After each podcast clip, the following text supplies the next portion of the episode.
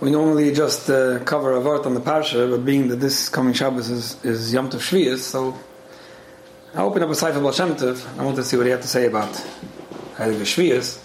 So there's one stick over there that they bring from Siddur Reb Shabse. Brings from Heilige Baal Shem Tov, Shem Hoiri. Zurich lezur ma'oid leyafsik b'shim b'tayle, ad keser. I think it's a well-known minig that he's bringing from Baal Shem Tov, and that is that um, after saying tikkun, Shviyas by night, the minig is to say tikkun al Shviyas, a little bit of each uh, one of the Sifre Tanakh, and some Mishnayos, and Sefer Mitzvahs. So after that, one shouldn't one shouldn't be mafsik with any sicha betaila until after Kedushas Keser. Why? Ki oz oilin kol kashita kala shusa balayla. The idea of the Chov Dal Sifre Tanakh is kashita kala. We're preparing kashitin, right, jewelry, uh, for the Shechina Kedosha, right? To kala moed tala. And once that's prepared, you don't want to be mafsik with anything in between, anything that's not uh, part of that taking. Till Kedushas Keser, which is what we say, Kesit in the Chu, and that's what we give it to, the Eibishter. Al kan yuzur machshavte al kapunim ad Keser At least from when you do that until the case, you should make sure that there's nothing interrupting that. So it's interesting because we mention this often that when it comes to Yichd Kitchabrich Shimtai, that's the Eibishter with Knesset Yisroel, you know, the Chusn and the Kala, it's definitely, there's definitely a lot to learn about um, about Shalom Bayis and about, uh, you know, all kinds of Anyunim and Ishtoi. Right? This, that's obviously the ultimate uh. And I think that one of the things that we could just learn from the small idea over here about the Chuv Dal Kshite Kala is, is not to have interruptions. Very often, uh, people do something nice, you buy something nice, you buy jewelry, in this case, right? Especially now it's coming Yom Tiv, and Shachnurach says you buy a present for your wife. And very often, wives buy presents for husbands. And, you know, you do something nice, you buy a present, you say a compliment, you give a good word, you do a lot of good things. And sometimes people just, just kill it people by, by interrupting with something else. Now, and I, I want to qualify very carefully. I have a shear, I think it's called When Will You Let It Add Up, or something like that.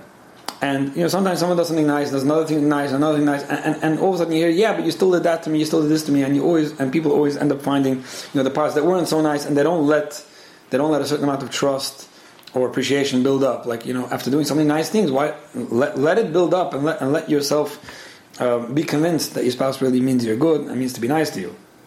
However, right, that's, that's that's on the receiving end. On the receiving end, when somebody's giving you things, let it add up. Take in the big picture and try to try try to let it happen, so to speak. Let let let, let the effect happen. But when you're being nice to someone, right, and you're on the giving end, then you want to make sure that you're not letting anything interrupt it. Sometimes you give a compliment and then you give some criticism, and then another compliment, and then some more criticism, another compliment, and now I'm holding my three compliments already for the same day. But you interrupted it with something in between, and it just takes away, you know, the, the message, takes away the, the, the impact of the message or, what, or the effect that it, that it should have had. And that, that's just something to think about because so often, especially, some people take these things especially wrong and they pick up on all those little criticisms, all those little implications, all those little, you know, slight or whatever, whatever it may be that somebody did and, and, and they see like, oh, that's all it is. You know, especially when someone has a splitting perception of black and white. You're either always nice to me or never nice to me. It's a lot quicker to be that you're never nice to me because look, every few minutes or every few hours or every few days, you criticize me. The fact that you also compliment me many times usually just gets pushed away. So it's very important to see that the idea of consistency, the idea of, of, just doing it right and making sure that nothing, trying to the best of your ability. And I know we're, we're not maluchim, and we all will fall through. And like I said, the receiver should never try to pick up on, you know, yeah, you did something nice to me, but you also did something else. But but it's good to be consistent. And actually, I think this is something that we also learned from the build-up to Shviyas and Kabbalah Satoira, which was Shviyas Oimer. One of the one of the ways to get to, to Shviyas is by counting every single day. And if you miss one day, it's a problem. You know, you could still count, but without a bracha. There's something about consistency, and I think that's really what Kabbalah Satayr is all about, which is idea of its own. You know, to know how to be consistent and know how to, you know, keep on letting the small things add up. But in terms of a relationship, it's important to remember that you want to do it consistently. You want to do the Sfir every day, and you want to make sure that the Kshita Kala is not interrupted by other things that could uh, affect that. And it's the same thing with Kanach obviously. You know, you want your children to hear a consistent message, a healthy message, not one day yes and one day not, and one day I think you're the best kid, and one day what's with you, what's going to be with you, how could you? And then the mix up just, just doesn't sit well with a lot of children. So that's just something that. Uh, some little, a little food for thought from, from Chag Okay, now I'm going to do something very funny now. I hope nobody minds. And that is talk about Purim customs.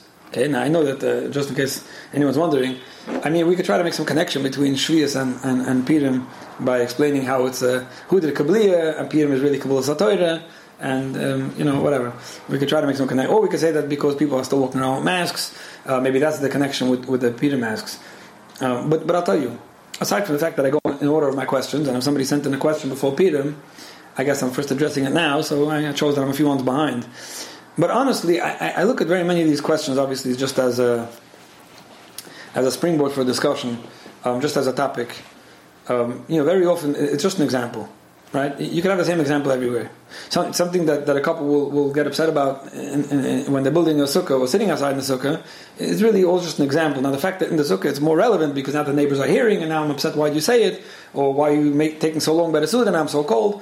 It's just an example and, and that's always a good discussion for a whole year to understand, you know, how much should one person take the other person seriously, and how much should we bend and, and, and understand each other. So I'm going to be giving an example that somebody mentioned about about a, a Purim idea, and like I said, it's it's, it's almost only an example. Just recently, someone mentioned to me that listening to my shiurim, a lot of times he wonders, like, you know, a lot of these things are so petty, and especially when you're dealing with bigger challenges, the smaller ones seem petty, or at least when you're listening to someone else's, it sounds petty. Um, and, and I'll tell you, sometimes it is petty it's first of all, let's put it like this: when, when somebody's dealing with a situation, it's not petty anymore. For him, it's real. You know that, that's how emotions work. To you, they're real. To you, it means a lot, and, and something that, that to you means one thing, to someone else means something else. So, you know, what's important to you means nothing to anyone else, no matter how, how severe it is. That's the first thing. Second of all, I, am not. It's, it's obvious. I'm just trying to um, explain it that I'm not. I'm not addressing these questions because I think that they're uh, major crisis questions, or or I think someone needs a, an answer, and that's why I'm trying to help with an answer. Because if that would be the case, obviously, as in this case, actually, um, I would discuss it with him when it's still relevant, at least in the example that he's giving. I'm discussing these things because it's just an idea of how to explain and again apply the ideas of healthy relationships and see and see where we can go with this. So let's let's get to the point. Okay, Harry Gruen. Thank you for all your all your help in the past. Okay, I have a question. I'm not sure if it's the same in your circles, but it probably is. Purim, a lot of women have themes, and they are so into the whole family being included in the theme, which means dressing up, and the shalachman is all the same thing. Not all husbands are always involved, but my wife makes it seem like everyone else's is. I'm uncomfortable dressing up on Purim, but I've done it in the past to keep the peace. It's not like a crazy costumes.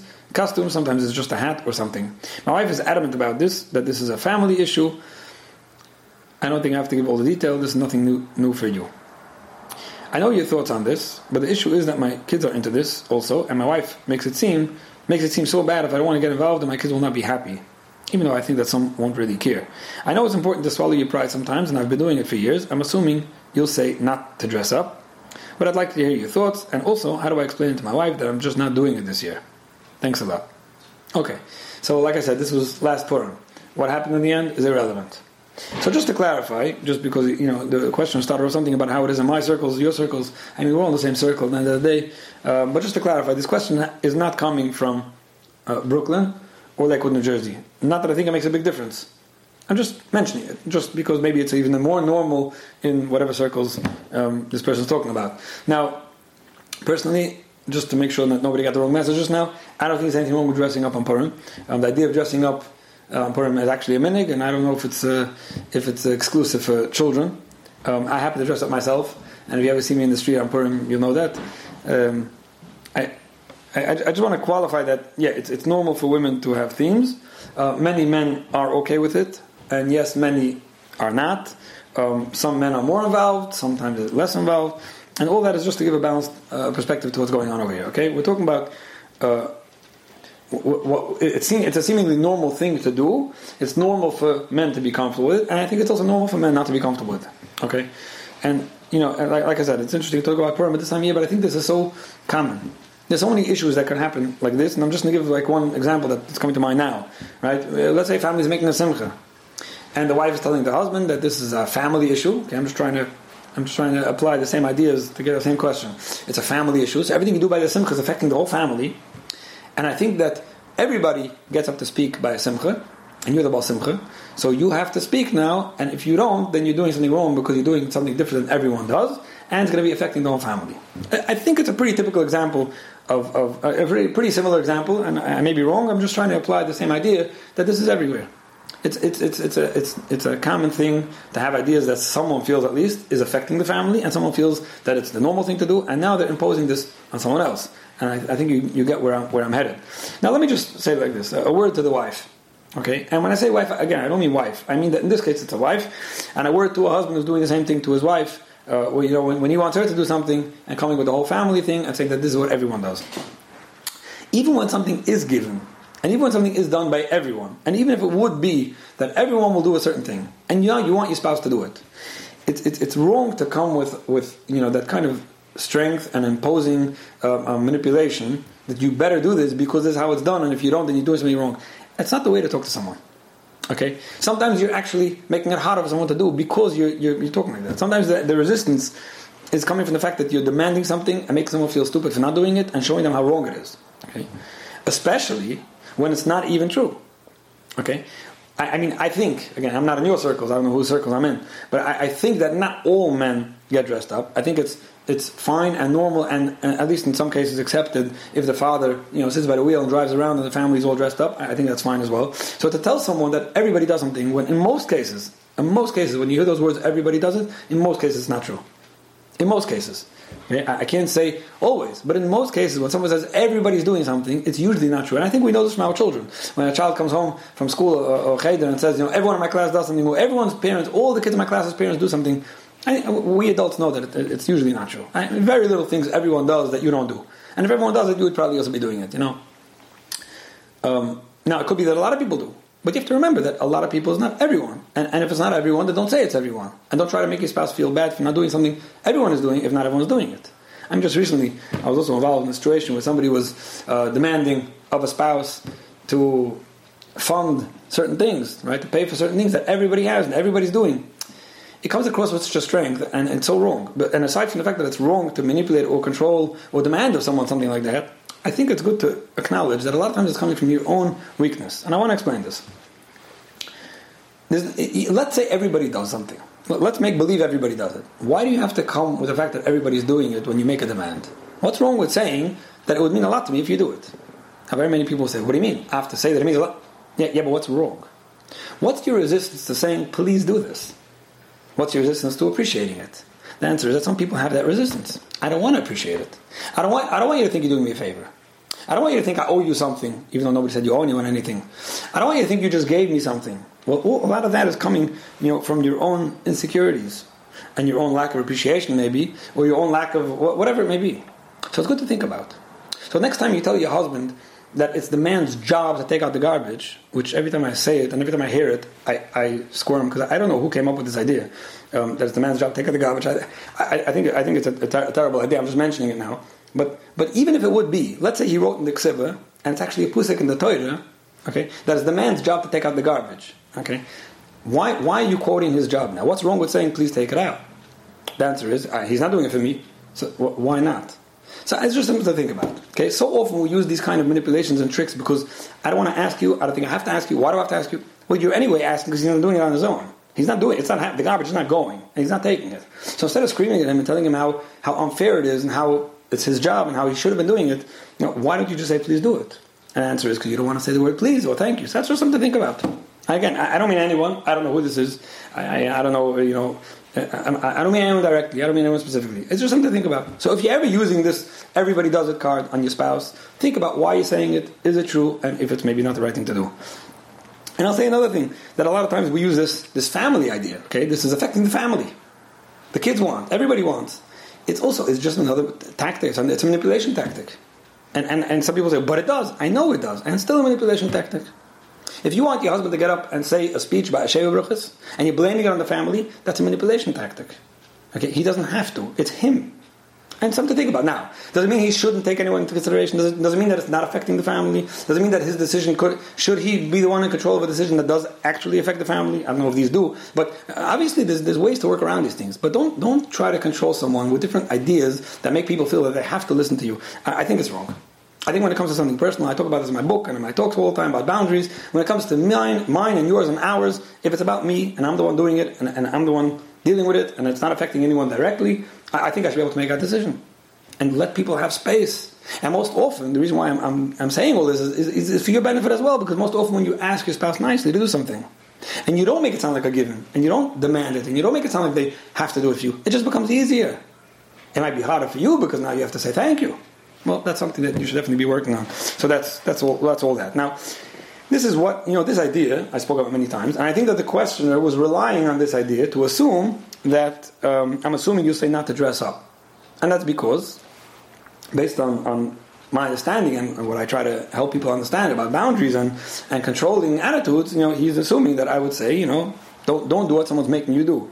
And, and, and there's something about it because I often say this, especially when it comes to children, but even in any case, when someone's demanding something of you, there's that knee jerk reaction of, no, I don't have to, don't control me.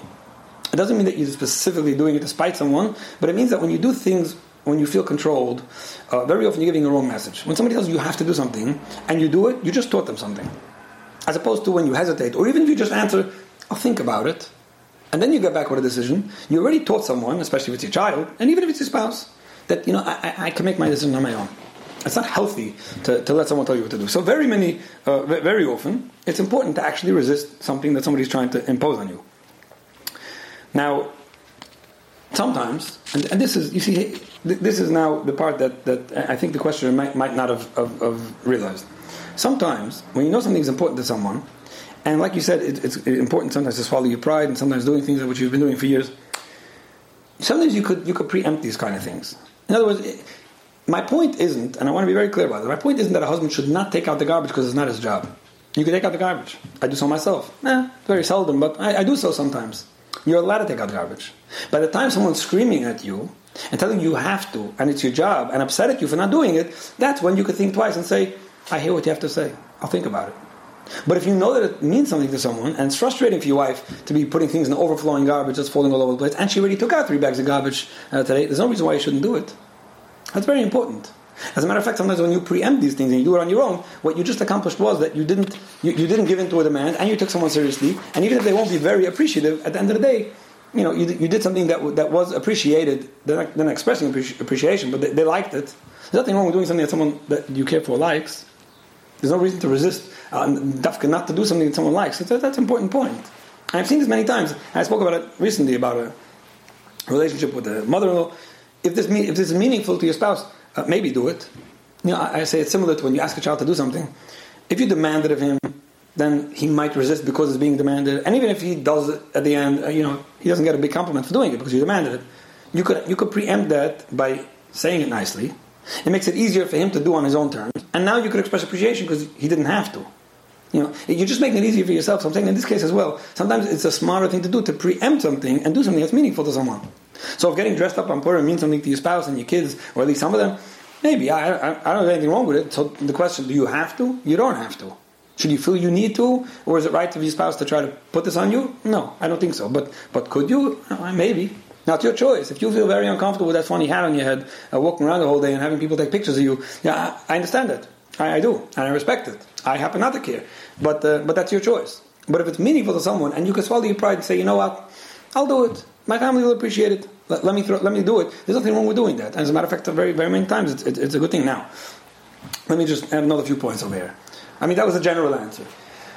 Sometimes it's not so black and white, and very often when it, by the time it gets to uh, you have to, nobody does, everyone does, I don't want to, I don't have to. That's when it starts becoming a power struggle, and you don't know what to do anymore. Very often, right? As Purim's approaching, and this seems like it's going on for quite a few years, you could preempt it first of all, and you could offer something, and, and, and it's not black and white. You don't have to wear a costume a whole day, and you don't have to wear a full costume like a, a five-ish from Ura. You could wear something on your on your head. You could um, wear it only by the party. You could wear it only outside or only inside. You could wear it by the pictures. You could wear, you could wear it by night, not by day.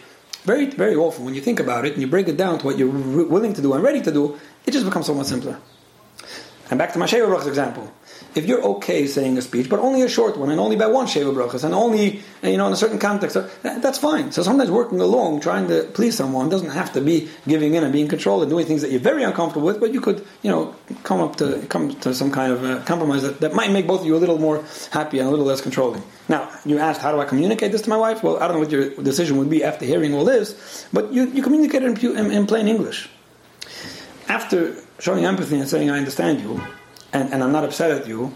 And instead of being challenging about you're so wrong with this, and not everyone does, and trying to prove these things, which is you know just a waste of your time, making people more and more um, uh, more and more defensive, more and more stuck in their own opinions.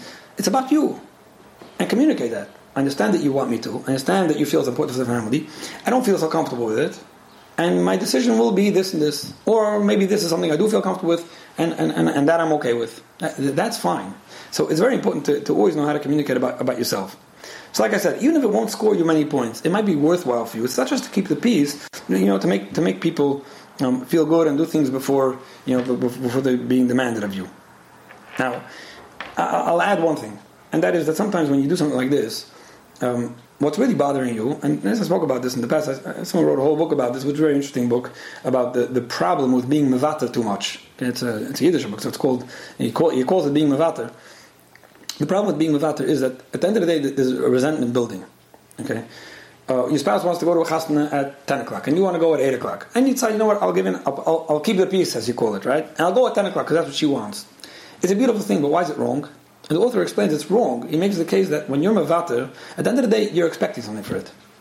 You're either expecting next time she go and you want, or you're expecting that at least the, the ride to Monsey to the chasna will be a pleasant ride because you accommodated her and she shouldn't be busy on her phone or angry at you. At the end of the day, you're expecting something. Or you're expecting that she should um, head home sooner because you uh, accommodated her on the way there.